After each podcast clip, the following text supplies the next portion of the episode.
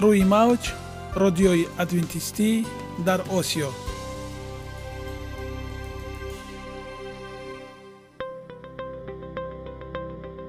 Шунавандаҳои азиз саломи самимии моро пазиро бошед.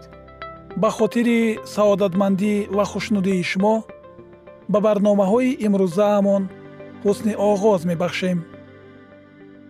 Аминем аз шунидани барномаҳои мо баҳраманд мегардед. Барномаҳои мо аз се рубрика иборатанд. Бахши саломатӣ. Ки дар он мо бо шумо дар бораи тарзи ҳаёти солим ғизои дуруст ва пешгирӣ кардани бемориҳо суҳбате хоҳем орост. Ахлоқи ҳамида. Чуноне ки бузурге гуфтааст олитарин арзише ки волидайн ба фарзанд медиҳанд ин тарбияи хуб аст. Нури маърифат ваҳии умедбахш. Розҳои ниҳонии нубувватҳо дар китоби муқаддас. Бо мо бошед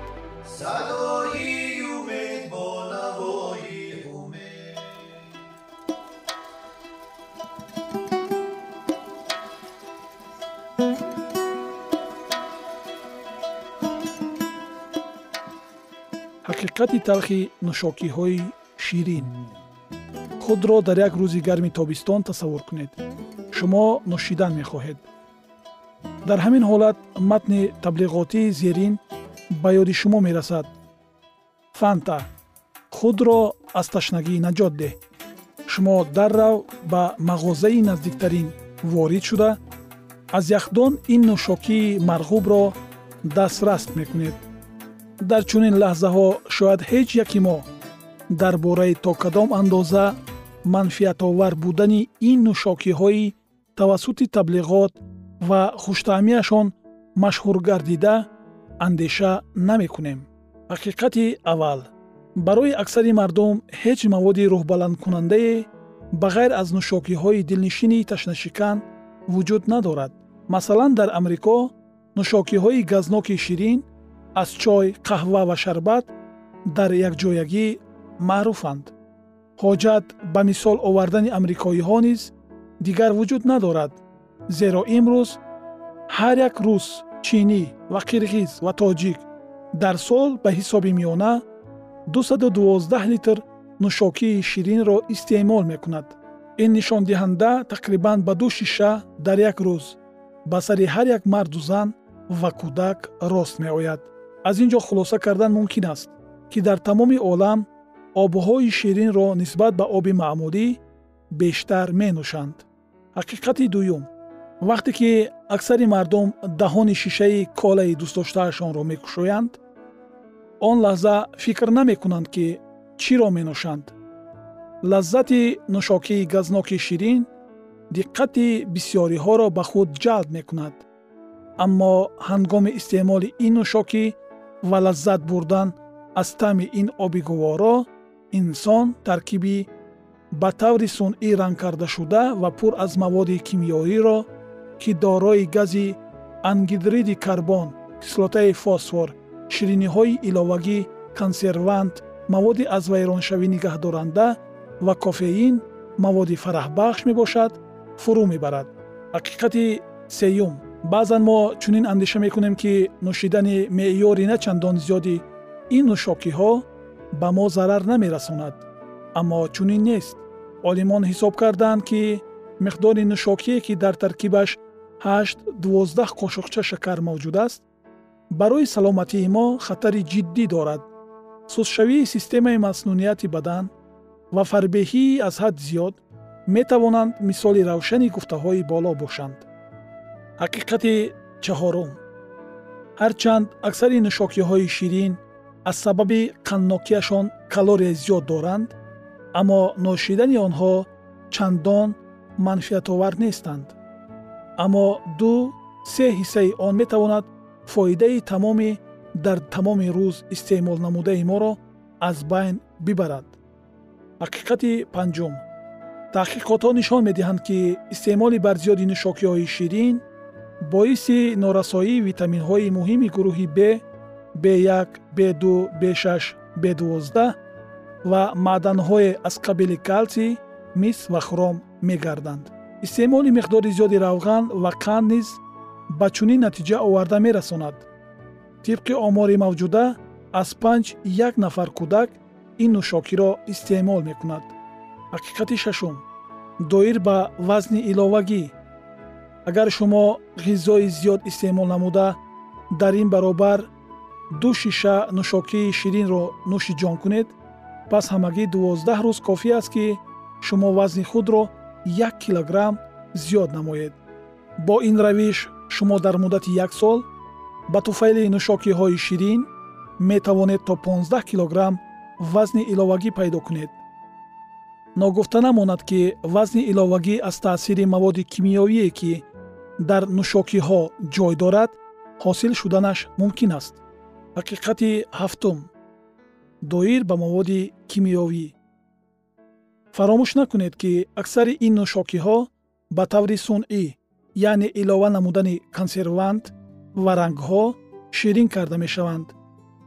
Таҳқиқоти умумиҷаҳонӣ нишон дод ки соли 1996 сокинони сайёра 20 миллиону 600 ҳазор тонн нӯшокиеро истеъмол намуданд ки дар таркибашон маводи кимиёӣ ба саломатӣ зараровар вуҷуд дошт. Ин нишондод ба сари ҳар як марду зан ва кӯдак тақрибан 4 килограмм рост меояд. Дар таркиби аксари ин нӯшокиҳо кислотаи фосфор ё фосфори алоҳида ба қайд гирифта шудааст? Фосфор ба калсий омехта шуда ин маъдани ҳаётан муҳимро тавассути гурдаҳо аз организм берун мекунанд. Бинобар ин мо чизи нисбатан беҳтарро пешниҳод мекунем. Агар шумо ташнагии худро шикастан мехоҳед пас оби маъмулиро истеъмол кунед. Оби тоза беҳтарин ва безарартарин нӯшокӣ аст. Он ташнагиро дур мекунад калория надорад боиси фарбеҳӣ намешавад ва аз кофеин низ холӣ аст. Об ҳамеша дастрас буда чандон қимат ҳам нест. Ягона зебогӣ ки ман онро медонам ин саломатист.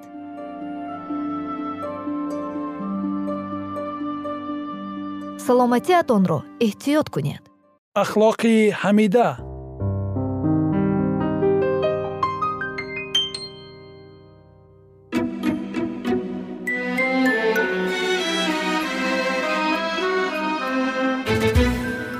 کلید حیات جاویدانی.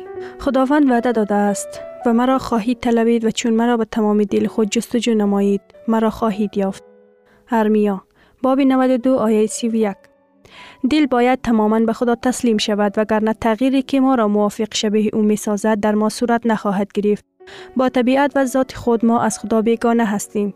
روح القدس حالت ما به این کلامات توصیف می کند در خطایا و گناهان مرده تمام کس بیمار است و تمام دل مریض در آن تندرستی نیست همه انسان ها به وسعت و دام شیطان می افتند که به حسب اراده او سید او شده اند خدا اشتیاق دارد که ما را شفا دهد و رها کند اما از آن جایی که برای عالم است تا تمام طبیعت ما کاملا تحول و تجدید شود پس ما باید تماما به او تسلیم شویم محاربه با نفس خود به زرین مبارزه است که زمانی چنین شده است برای آنکه انسان خود را به خدا تسلیم کند همه چیز را به اراده خدا بسپارد.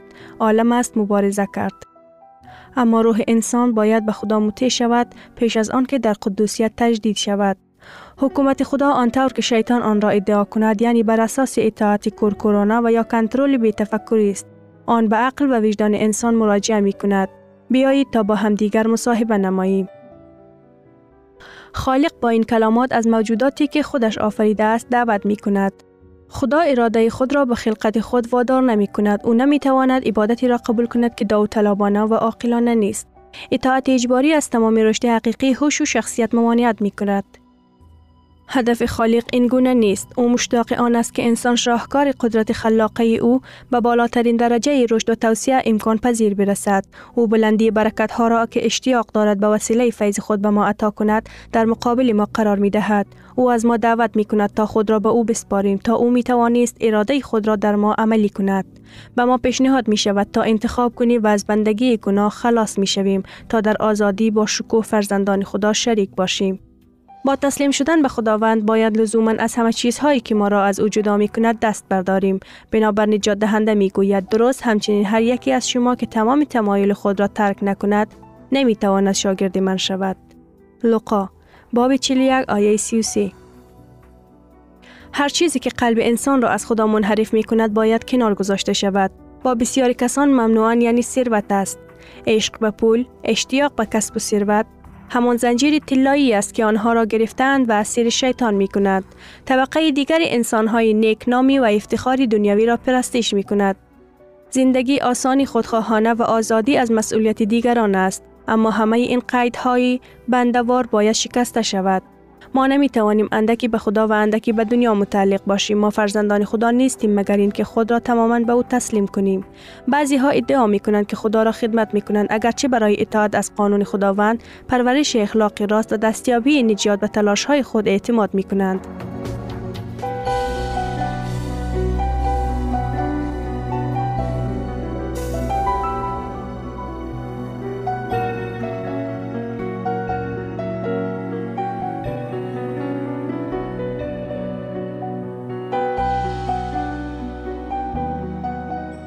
در دلهای ایشان هیچ احساس عمیق نسبت به محبت مسیح وجود ندارد اما آنها به دنبال انجام وظایف زندگی مسیحی می روند مثل اینکه خداوند انجام این همه کارها را از ایشان می طلبد تا زندگی جاوید را به دست آورند.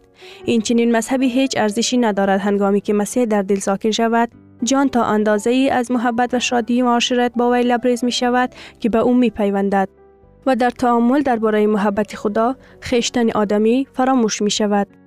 محبت نسبت به مسیح باید سرچشمه همه اعمال باشد آنهایی که محبت دلکش خدا را احساس می کند سعی نمی کنند فرایز خدا را با قیمت کمترین قربانی ها از طرف خود اجرا کنند چنین انسان ها در جستجوی پالیدن معانی نیستند ولی به متقابط کامل با اراده نجات دهنده خود هدفگیری می کنند. آنها با اشتیاق صادقانه همه چیز را تسلیم خداوند می کنند و علاقه نشان می دهند که با ارزش موضوعی که در جستجوی آن هستند متناسب می کند. ایمان به مسیح بدون این عشق عمیق صحبت معمولی ظاهر پرستی خشین و بار سنگینی و خسته کننده است آیا شما فکر می کنید که تسلیم شدن کامل به مسیح قربانی عظیمی است از خودتان این سوال را بپرسید فرزند خدا در راه من چه قربانی کرده است فرزند خدا همه چیز را داد زندگی محبت و تحمل رنج همه اینها را به خاطر رستگاری ما متحمل گردید آیا ما انسان هایی که شایستگی آن محبت عظیم را نداریم قلب هایمان را از او مزایقه می داریم؟ در هر لحظه زندگی ما در برکات فیض او شریک بوده ایم و به این دلیل نمی توانیم های جهالت و بدبختی را که از آن نجات یافته ایم کاملا درک کنیم. آیا می توانیم به مسیح که گناهان ما او را سراخ کرد نگاه کنیم و ادامه دهیم با تمام محبت و قربانی او مخالفت کنیم؟ با نگاه کردن به تحقیر بیکران خداوند جل جلاله آیا می توانیم شکایت کنیم که فقط به وسیله مبارزه نفس و خودشکنی وارد زندگی جاوید می شویم؟ بعضی ها با دلغه های مغرور می پرسند چرا قبل از داشتن اطمینانی که خداوند مرا قبول کرده است نیاز به توبه و تحقیر می باشد توجه شما را به مسیح جلب می کنم او بیگناه بود و بیشتر از این او شاهزاده آسمان بود. اما به خاطر انسان در راه شریعت گناه گردید. از خطاکاران محسوب شد و گناه های بسیاری را بر خود گرفت و برای خطاکاران شفاعت نمود. اشعیا باب 35 آیه 21 اما از چی محروم می شویم وقتی که از همه چیز دست می کشیم؟ از یک قلب گناه آلود تا مسیح آن را پاک سازد و با خون خود تطهیر کند و با محبت بینظیرش نجات دهد. در عین حال بسیاری فکر می کنند که دست کشیدن از همه چیز مشکل است.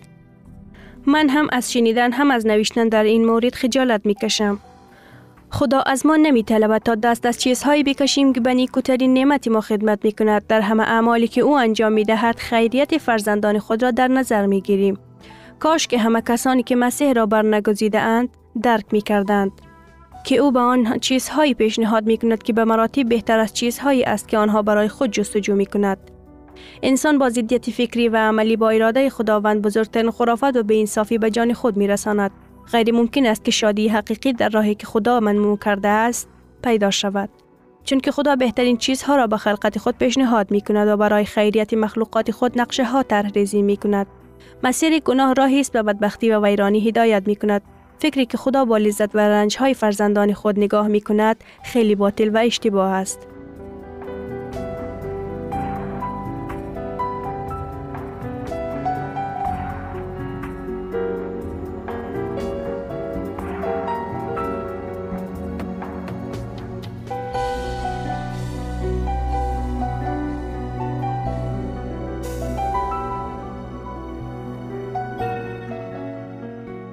تمام آسمان علاقمند به سعادت انسان است. پدر آسمانی ما را شادی را برای هیچ یک از موجودات خود نمی بندد. قواعد الهی ما را ملزم می سازد تا از اغماز هایی که در شادی و آسمان را بر روی ما می بندد و باعث رنج و یأس می شود اجتناب کنیم. منجی این جهان انسان ها را همانطور که هستند یعنی به تمام خواسته ها نواقص و ضعف هایشان قبول می کند و اون نه تنها آنها را از گناه هایشان پاک می سازد و با خون خود نجات می دهد بلکه مشتاق های همه کسانی که حاضر هستند یوغ را برگردن او بار کند و بر دوش خود بگیرند برمی آورد. هدف مسیح اعطای صلح و آرامش به همه اشخاصی است که در جستجوی نان حیات نزد او می آیند. او از ما درخواست می کند که فقط آن وظایفی را که گناه های ما را به اوج شادی و برکت هدایت می کند انجام دهیم. برکتی که هرگز توسط نافرمانی از خداوند به دست آورده نمی شود. زندگی حقیقی و خوشحال انسان آن است که مسیر یعنی امید جلال در قلب انسان شکل می گیرد. بسیار سوال می کند چطور می توانیم به خدا تسلیم شویم؟ می خواهید کاملا به مسیح تسلیم شوید اما نیروی اخلاقی کافی ندارید. در اسارت شای و تحت کنترل عادات زندگی گناه آلود قرار می دارید. وعده ها و تصمیم گیری های شما مانند ریسمان های شما هستند. شما قادر نیستید افکار انگیزه ها و دلبستگی های خود را کنترل کنید. درک واقعیتی که به وعده های خود وفا نکرده اید و تعهداتی را اجرا نکرده اید اعتمادتان را به صمیمیت خود تضعیف می کند و باعث احساسی می شود که خدا شما را نمیپذیرد. اما مایوس نشوید. شما نیاز دارید بفهمید نیروی اراده حقیقی چیست. این در طبیعت انسان قدرت حاکمه قدرت تصمیم گیری یا انتخاب است. همه چیز وابسته به عمل درست اراده است. خدا قابلیت انتخاب را به انسان ها داده است. آنها باید از آنها خوب استعمال کند. شما قادر نیستید قلب خود را تغییر کنید یا خودتان همه دلبستگی های خود را به خدا بدهید. اما شما می توانید انتخاب کنید تا او را خدمت کنید. شما می توانید اراده خود را به او بدهید. پس او بر اراده شما کار می کند و شما بر حسب رضامندی خود هم اراده و هم فعل او را به عمل ایجاد می کند. به این ترتیب تمامی طبیعت شما تحت کنترل روح القدس آورده می شود دلبستگی های شما بر او متذکر می یابند. اندیشه های شما یا وی هنگ می باشند. اشتیاق های به نیکی و تقدیس اشتیاق های راستی است اما اگر بر اینجا متوقف شود هیچ چیزی به دست نخواهید آورد. بسیاری هلاک خواهند شد اگرچه امیدوار بودند و اشتیاق داشتند که مسیحیان باشند آنها به نقطه نمی رسند که اراده خود را به خدا تسلیم کنند. آنها مسیحی بودن را انتخاب نمی کنند. به وسیله استعمال درست اراده زندگی شما کاملا تغییر خواهد کرد. با تسلیم کامل اراده خود به مسیح شما با قدرتی که بالاتر از همه ریاست ها و قدرت ها می باشد متحد می شوید. خداوند از آسمان کمک خواهد کرد تا شما را ثابت قدم نگاه داشته باشد. بنابراین به وسیله تسلیم دائمی به خدا می توانید زندگی نو و حتی زندگی با ایمان داشته باشید.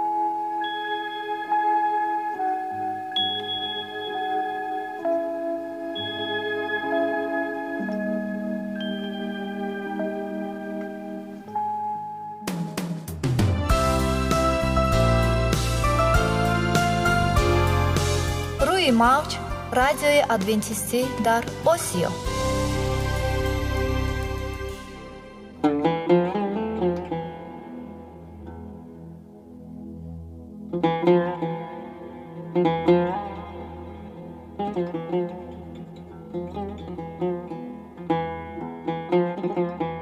درود بر شما شنوندگان عزیز ما. با عرض سلام شما را به برنامه های کوچک جالب و جذاب شادباش می گوییم اینجا ما می توانیم برای خود از کلام خداوند حقیقت ها را دریابیم. با تعیین کردن حوادث آینده و افتتاح راه نجات در صفحه های کلام مقدس حق تعالی ما را تنها نگذاشته است. ما شما را به آموزش این گنج بی‌بها دعوت می نماییم اکنون با هم می شنویم که خداوند چه سری را به آدمان آشکار و تعیین کرده است.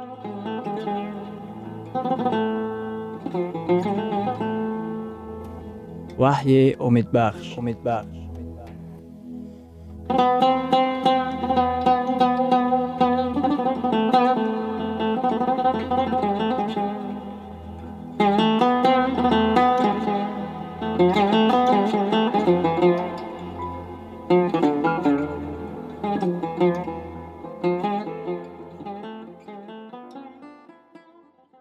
مبارزه حرمیدون дар китоби ваҳӣ ва ҳафт балоҳои охирин. Ҳаёти онҳо бо масеҳ дар худованд пинҳон гаштааст. Онҳо дар масеҳ саҷдаи ҳақиқиро ба даст овардаанд онҳо барои худ ошкор намуданд ки масеҳ манбаи нур ва ҳақиқат мебошад. Масеҳ паноҳгоҳи онҳо аз ҷангҳо ва эпидемияҳо мебошад. Бадкирдорон кӯшиш ба харҷ дода. Онҳоро несту нобуд карданӣ мешаванд. Лекин инак заминҷунбии бузург ба амал омад. Ҳамаи кӯҳҳо ва ҷазираҳо аз ҷойҳои худ ба ҷунбиш омаданд. Исои масеҳ дар иҳотаи партави нурҳои барҷаста аз осмон ба замин фуруд меояд. Жолаҳо бар замин фурӯ мерезанд ва бадкирдоронро несту нобуд месозад. Масеҳ дар тахти худ меояд. Подшоҳи подшоҳон худованди худоён. Масеҳ ҳамчун ҳукмфармои тамоми коинот меояд. Тақводорон ба боло бурда мешаванд то ки масеҳро дар осмонҳо пешвоз гиранд. Онҳо либоси бефаноӣ ба бар менамоянд. Тақводорони фафтида зинда гардонида мешаванд. Тақводорони зинда ба боло бурда мешаванд то ки ӯро дар осмон пешвоз гиранд. Тақводорон бо зуҳури омадани ӯ масеҳ паноҳгоҳи онҳост. Зеро ки дар лаҳзаҳои мушкилии тамоми замонҳо ӯ ҳимоятгари онҳо буд.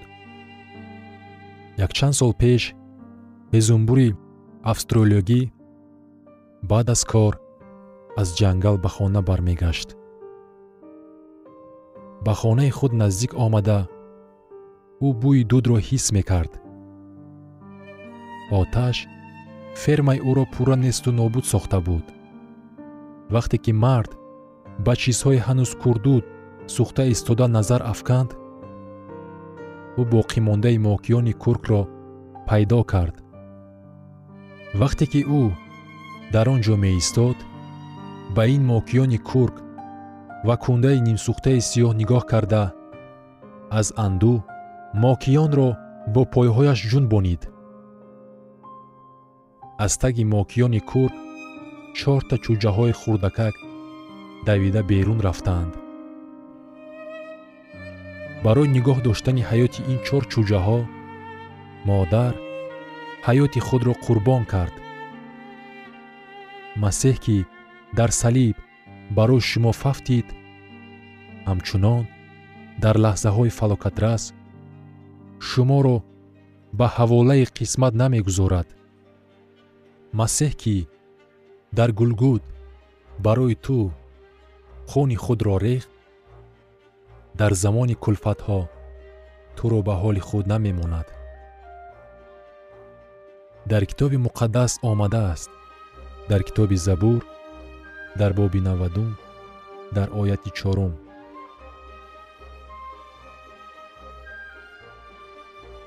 Бо болҳои худ туро хоҳад пӯшонид ва зери болҳои ӯ паноҳ хоҳӣ ёфт. Ростии ӯ зиреҳ ва ҷавшан аст. Ва дар анамин китоб дар боби навадум дар ояти даҳум гуфтааст худованд.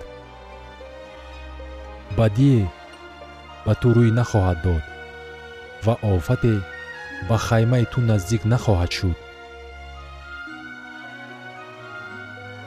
Шумо бо боварӣ инро ба масеҳ супурда метавонед.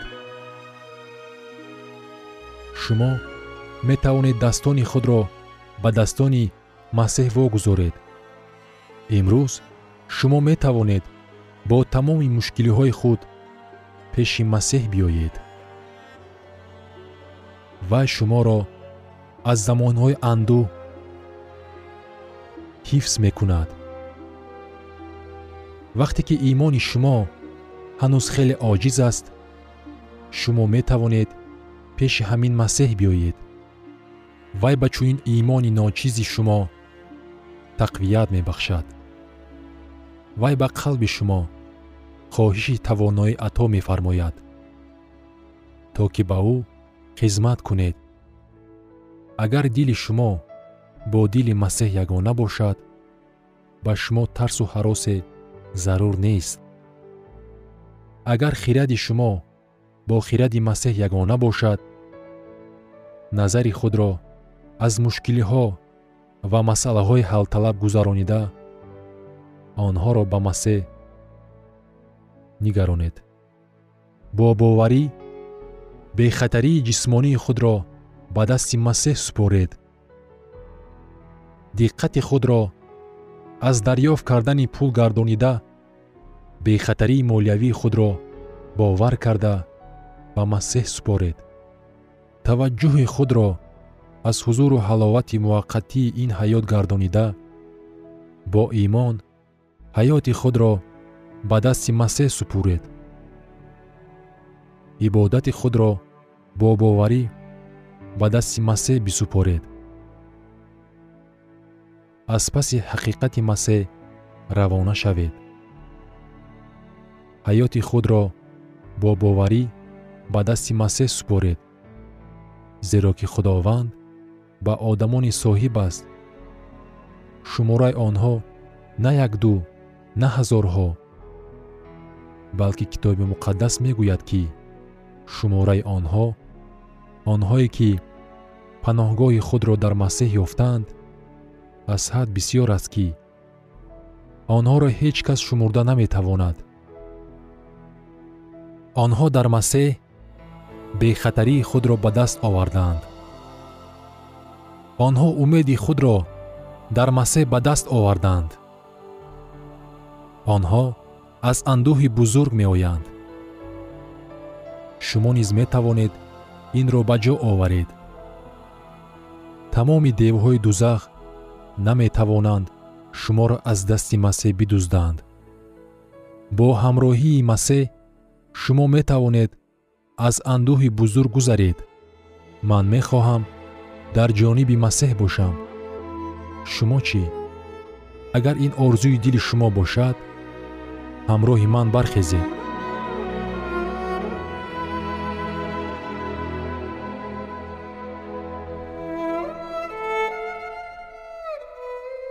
шунавандагони азиз дар лаҳазоти охари барнома қарор дорем барои шумо аз боргоҳи манон сеҳатмандӣ ва тандурустӣ ахлоқи неку нур ва маърифати илоҳӣ хоҳонем то барномаи дигар шуморо ба аллоҳи пок месупорем